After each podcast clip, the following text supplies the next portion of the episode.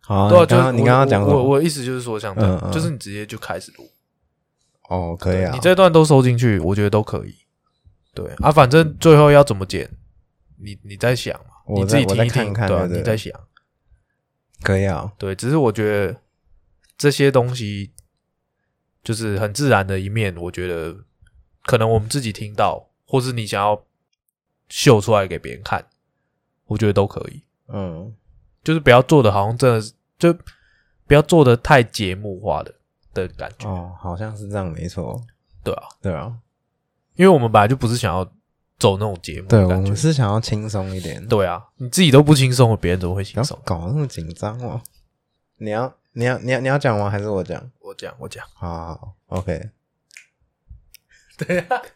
这样是怎笑什么？好，开我始我啊自己来，我自己来，好好好好我自己来。好，你现在收听的是一五一六开始说，我是一五。我是一六，我们这个频道呢，主要是想要跟大家分享一些我们平常看到的有趣的电影，或是一些游戏，嗯然后我们会想，我们会讲解一些这些电影的内容啊，游戏的内容，一些小故事跟大家分享，这样子，不专业的，不专业的讲解，对，不专业解释这样子，嗯对。然后我们今天要讲的是我们之前去看的一部电影，叫做《中邪二》。对，这部电影是我第一次进电影院看恐怖片，因为我其实是一个很怕鬼的人，嗯，但是因为它的这部电影的元素里面有神明跟鬼神，所以让我会想要进去看。像之前，像之前你有看过那个红衣小女孩吗？没有，红衣小女孩她其实也是神明跟鬼神嗯，这种，反正就是要打鬼有就对了有鬼神类的东西，对你比较能接受，对，不不要只有鬼，要有神。嗯，那其实这部电影的鬼呢，它也不是那种人的冤魂，它其实就是一尊神像，就是来自泰国的鬼师傅。对，鬼师傅呢，他其实是一个一个形象，然后他是就是那种你那种平常你看得到的那种獠牙轻鬼的那种感觉，因为他其实是一个走火入魔的一个样式。对那他的獠牙就是表示他是从人变成鬼。然后你在泰国其实也很少会看到鬼师傅的这个东西，因为它其实是一些一些贩毒的啊，或者一些人口贩子做一些非法事情的人才会去拜这个东西。前几年好，前几年好像有在宜兰的海滩有看到一尊鬼师傅的，对我，我有去看那个报道，嗯那那个报道是说他因为会发现这尊神像，是因为其实在那个海滩发生了外劳跳海的命案。而且不止一个哦。对，然后后来他们就在那个海滩发现了那个鬼师傅，可是报道没有说他后续是怎么去处理那个东西，因为他就不见了，对，他就不见了。很可怕哎、对，所以宜兰的小心一点哦。那鬼师傅在这部电影，他的目的其实很简单，他就是想要转世成为人类。那他的方法呢，就是要收集七个为他上吊的人，然后他可以附身在一个具有灵异体质的人类上面。这个灵异体质的人就是这部电影的女主角，她叫佳敏。佳敏在电影一开始呢，她被苏安佐饰演的灰熊跟他女朋友带到一个废墟里面。灰熊本身是一个做恐怖题材的 YouTuber，他希望佳敏可以帮助他召唤伊牙沟。对，，E 伊阿沟的话呢，它它其实是一个民间的一个信仰，它可以是好，也可以是不好。那它的故事是，她其实是一位小女孩，然后她从小就是没有妈妈，但她有一个非常坏的嫂嫂，但嫂嫂就是会虐待她。那有一天，嫂嫂终于把她虐死了，然后她的，但她死死的时候是死在一张竹椅上，所以对她死后的魂就是附在那张竹椅上，所以她成为了伊阿沟。嗯，但伊阿沟就是很多少女会去拜，那它也有一些习俗，其实是不能去碰触到的，就是你不能在请伊阿沟的时候说出有关“少”这个字的东西。或者是说已婚的人，嗯，就是不要去碰易牙沟，不然他可能你是拜他保佑你平安，结果反而被他给害了。对，而且当时伊牙沟死掉的时候才三岁而已。对，她其实就是一个小女孩。这部片其实叫《中邪》嘛，所以它有一个很重要的元素就是送肉粽。第一个上吊死掉的人呢是严正国演的昌仔，在那个小村发生这件事之后，阿西师傅就察觉不对劲，这个煞好像是五年前处理过的鬼师傅那个煞，但是他因为身体虚弱，没办法自己一个人处理，所以他就找来了男主角火哥来帮他一起送煞。这边要先跟大家说一下送肉粽的由来。送肉粽它其实比较在彰化鹿港一带最常听到，就彰化鹿港嘛。其实你台北根本就没没听过。那它的会有这个习俗呢，主要是因为尸体上会有煞气，跟亡者跟一些往生者的的有关系的东西，但通常大部分都是上吊的那个绳索。然后他们就是借由跳钟馗的方式，然后把嗯这个煞气从内地，然后送到外海，就是等于把这个煞气送走，不要让它在家家户户这边影响到别人，这样子。对，就是把它送到外海或是西边，把它烧掉，这样把那个绳索烧掉。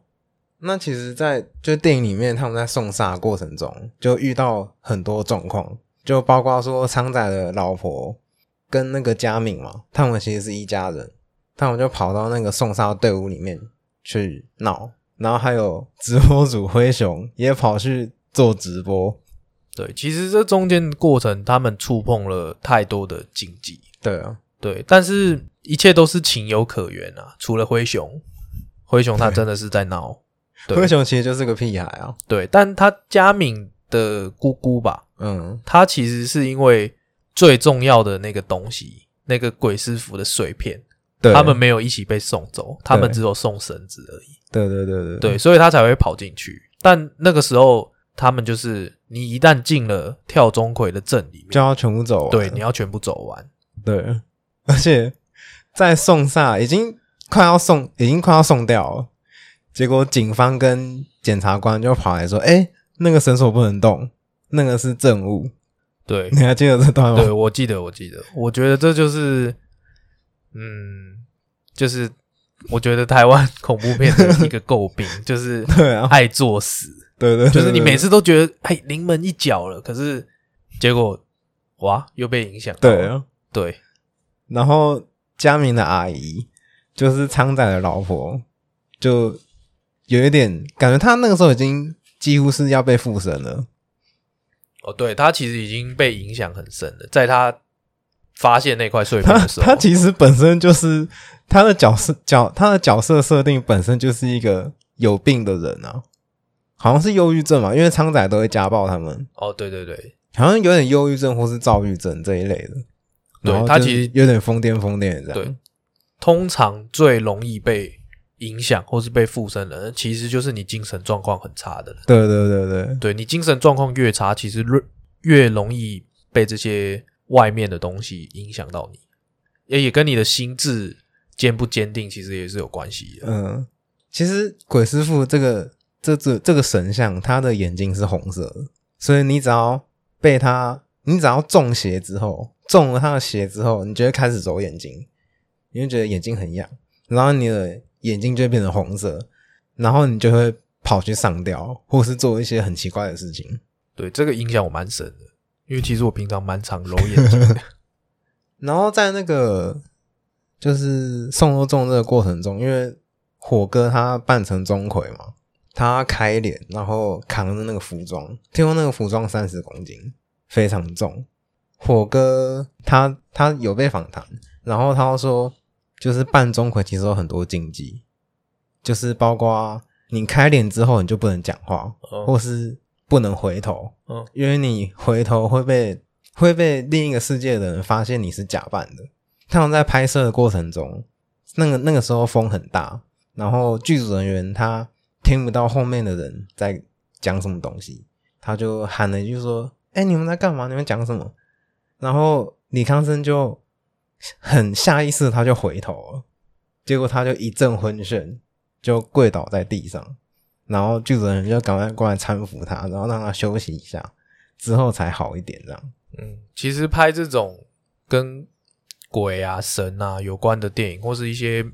民间信仰啊、习俗的这些电影，其实很多禁忌，可能有些人会觉得说，啊，就是禁忌啊，反正我也没碰过啊，我怎么会知道？但其实我我个人是觉得，就是宁可信其有。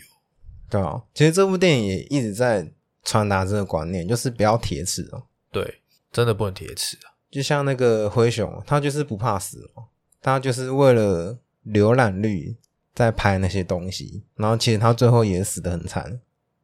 也没有死，我觉得他其实死的有点太简单了，他就是在车上然后被勒死了，我觉得他死就很像，就是，哎、你怎么没死？然后就是要让你死这样。对，就是有点剧情杀的感觉，对对对，我我觉得啦，有一种这种感觉而，且他的死法很特别，因为其实他后面根本就其实不太重要，对啊，他其实就是就是七个人里面凑人数而已，对对七对对，他只是为了凑人数，对，他他会死是因为他的手机里面有拍到一幕，好像是鬼师傅的灵体之类的东西，就是有一双红色的眼睛，嗯，然后他看到之后就开始中邪了，然后就被勒死了。哦对对对，这就是要跟你说，虽然现在这么文明、这么发达的时代对，但还是要小心，不要乱拍照。就是鬼魂可能也会藏在数位媒体里面， 对，它是无所不在的，不是说你只有本人碰到才会受到影响，说不定今天我传给你一张鬼师傅，结果你就中邪。我就开始揉眼睛。对。那这边要讲一下钟馗这个角，这个这个神啊。嗯，那钟馗的话，他其实有人说他是真实存，就是真实存在的人，他成神，对，但也有人说他其实就是根本就不存在。他以前其实他就是一个非常有能力的人，他才华出众，可是他长得很丑，嗯，就他脸就是长得很凶这样子。然后那时候就是他去考状元，然后考官就看到了说：“哎、那你文笔非常不好，哎、非常好。”啊。嗯”然后就说：“哎、那就是选你当状元这样。那当状元可以去皇帝的前面，就是皇帝会跟你说说话、啊、这样子。然后皇帝就那时候一第一次看到他，他觉得说：“哎、你这个人长这么丑，这样可以当状 元吗？”歧视哎、这是一个当状元的脸吗？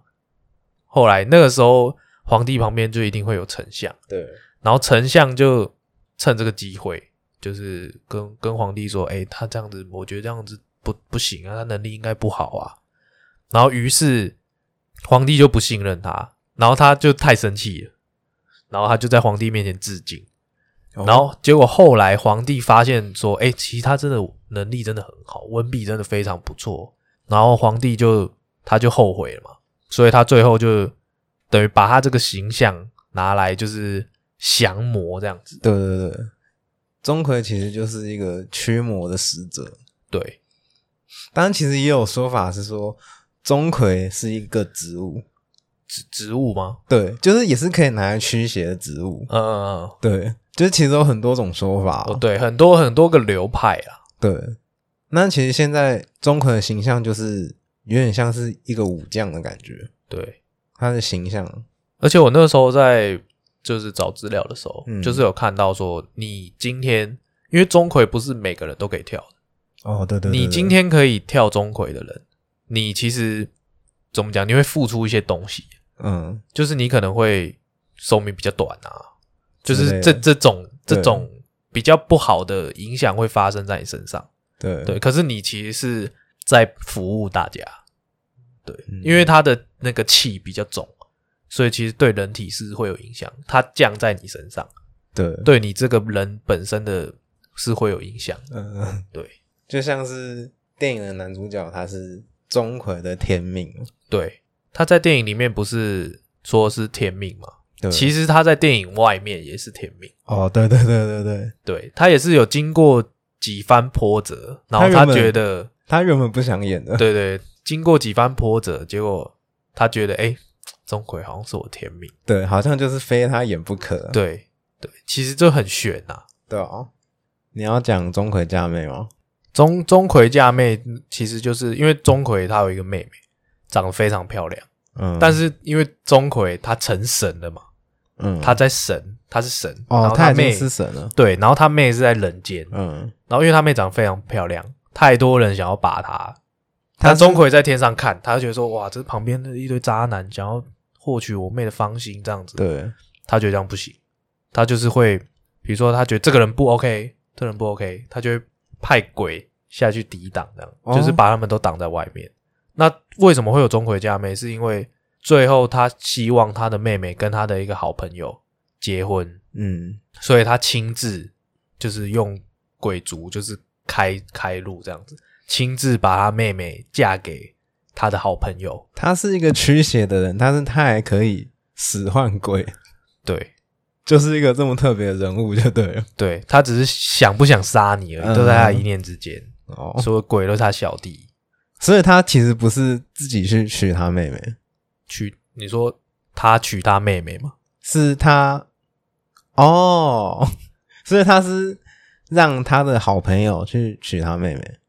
对，就是他妹也跟他好朋友相爱了。嗯，对，因为他好朋友也是一个就是文采啊，文笔非常不就是个错好人就对了啦，对对对对不渣。对，不渣，就是可能这么十个渣男里面不渣的那个，嗯刚好是他朋友。然后电影的最后其实也是你你也是有看到，就是阿火亲自将那把剑就是给那个加加冕嘛嗯，对对，他其实就是也是有把那个钟馗嫁妹的感觉带进去那里面。是这样哦。对，只是他不是嫁妹，他是诶他他杀鬼师傅。他有讲出来吗？他没有钟讲馗出加来，冕，他没有讲出来。但是有这个概念就对了。对，可是你在看的时候，其实你会不知道。嗯，他其实最后就是有点像是把钟馗这个职务托付给佳明，最后给佳，因为佳明也是钟馗的天命哦。对，对他们两个都是钟馗的天命，嗯，因为他就是你看他牺牲了自己，可是他却让钟馗就是附在佳明身上，然后让佳明可以用那个剑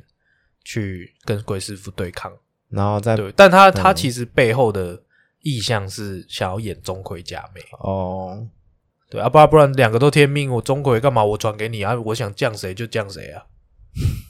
所以结局其实佳明也是变成在宫庙的一个工作人员。对，通灵少女，对， 我还记得最后一幕就是不是他们场景在那个宫庙里面吗？对啊不对？然后还有 PC 货货车来送货。 对，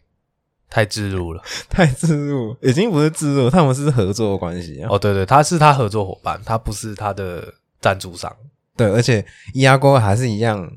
在佳明身边保护着他，这样。对他直接聚集了大家，伊阿沟是他的守护神，然后他又是钟馗天命，嗯，其实看完这部电影，李康生他饰演这个角色，我觉得他就是在演自己。怎么说？就是你看，你看，李康李康生在平常可能访谈的时候啊，或哦是平常讲话的样子，哦就感觉跟戏里面是一模一样。哦，真的吗？我我觉得啦，因为其实我一开始觉得李康生在这部电影里面他的说话的方式，是我觉得好像平常在别的电影是不会看到一个演员这样子讲话。对，因为他在这部电影台词比较多，跟之前的作品比起来的话，他以前的电影都是比较偏比较近的，呃，他这部好像是第一次演这种有动作动作戏、武打戏的电影，嗯但是他讲话的方式一样，就是慢慢的， 对我那时候其实一开始在看的时候，我觉得他这样讲话，其实让我觉得蛮出戏的。对我也是，对，就是怎么讲，好像他这个人没有融入在剧情里面嘛，对对，就有一种独立出来的感觉。对，可是这也算是一个个人特色了。对啊，这也是他的特色啊，没办法，个人特色。不然，不然讲讲女主角哦、其实我觉得他演的演的还蛮好的啊，你说安子哦，对。但是你知道他，他完美呈现了台湾人应该要有的样子，什么意思？就是人家已经跟他说不能，就是哦你记得他在那个红线，就是要把他姑姑的魂召回来嗯那对一幕对对对对，对他其实人家已经跟他告诫说不要回头了，但他还是哦回头了。那一段我看得超生气的，只要是个台湾人就会回头。那让我超生气的，我直接拍那个 座椅旁边那个扶手，可是我觉得这你如果是在那个岁数的话，哦，他好像好像还没成年吧？就可能嘉敏这个角色七十八对，好像是高中生的样子。对，但你只要这在那个岁数，我我觉得大部分人应该都会回头。其实，其实站在他的角度想啊，他就是从小就是孤儿嘛，也没有从小啊，对他他那个时候是个孤儿，他其实也不是孤儿，是因为他他就是有阴阳眼嘛，他会看到一对些其其他的东西。，对，然后然爸后妈又不在，对，也是因为这个体质没有，他是把他爸妈害死，哦，对对对对，是因对为他的这个体质。嗯，对，所以他我觉得他在爸妈这块其实特别站不住。对，然后那个时候又是爸妈在叫他，啊对，一定会投。要是我一定会投。好啦，情有可原啊， 对，抱歉，姑姑看姑姑阿姨啦，阿姨嘛，阿姨啊，玉兰啊，玉兰是他阿姨。其实整部戏我觉得最厉害的就是阿姨啊，对，听说他好像在这部电影里面，这个演技对他来说好像是一个突破。哦，一定是我那时候在看资料的时候，好像是一个突破。看他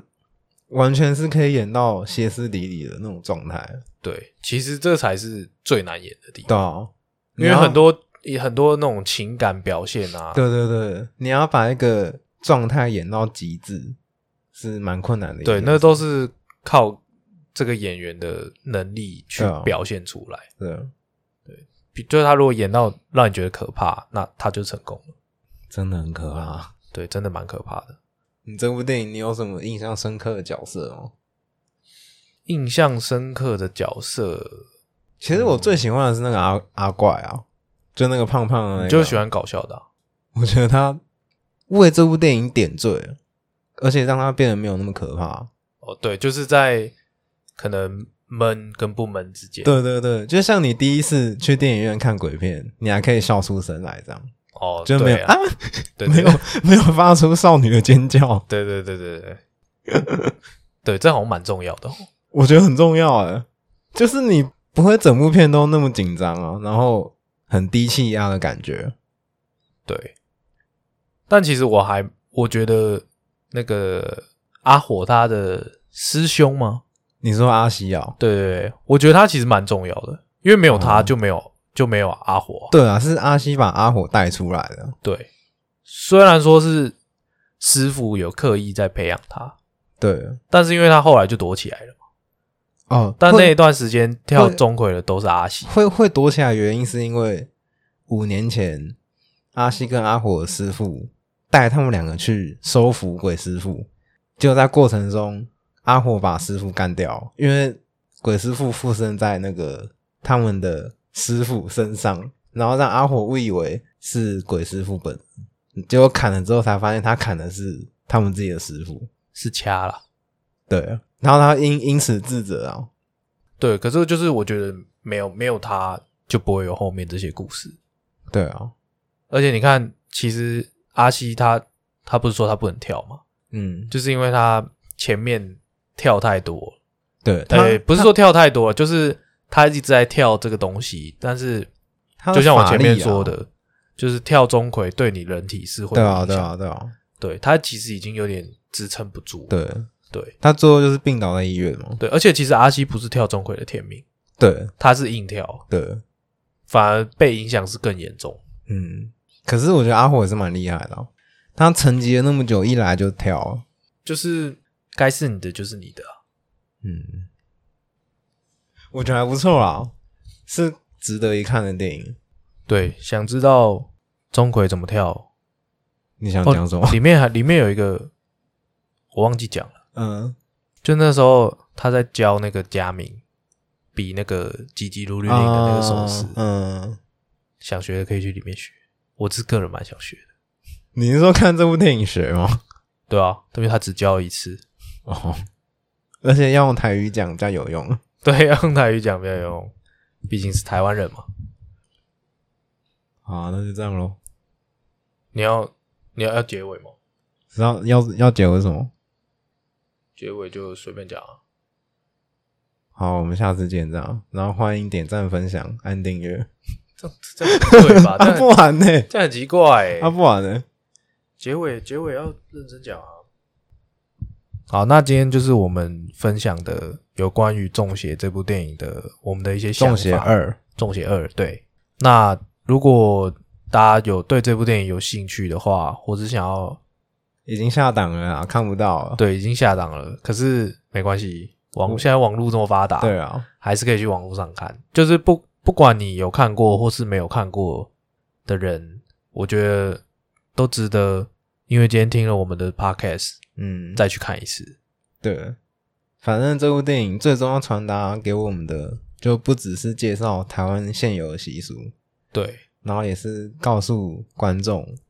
千万不要铁齿。对，其实里面有非常多这部电影想要就是让大家看到或是感受到的一些想法，嗯，对，但是我们可能没有办法全部都表达的很好。毕竟是不专业。 对，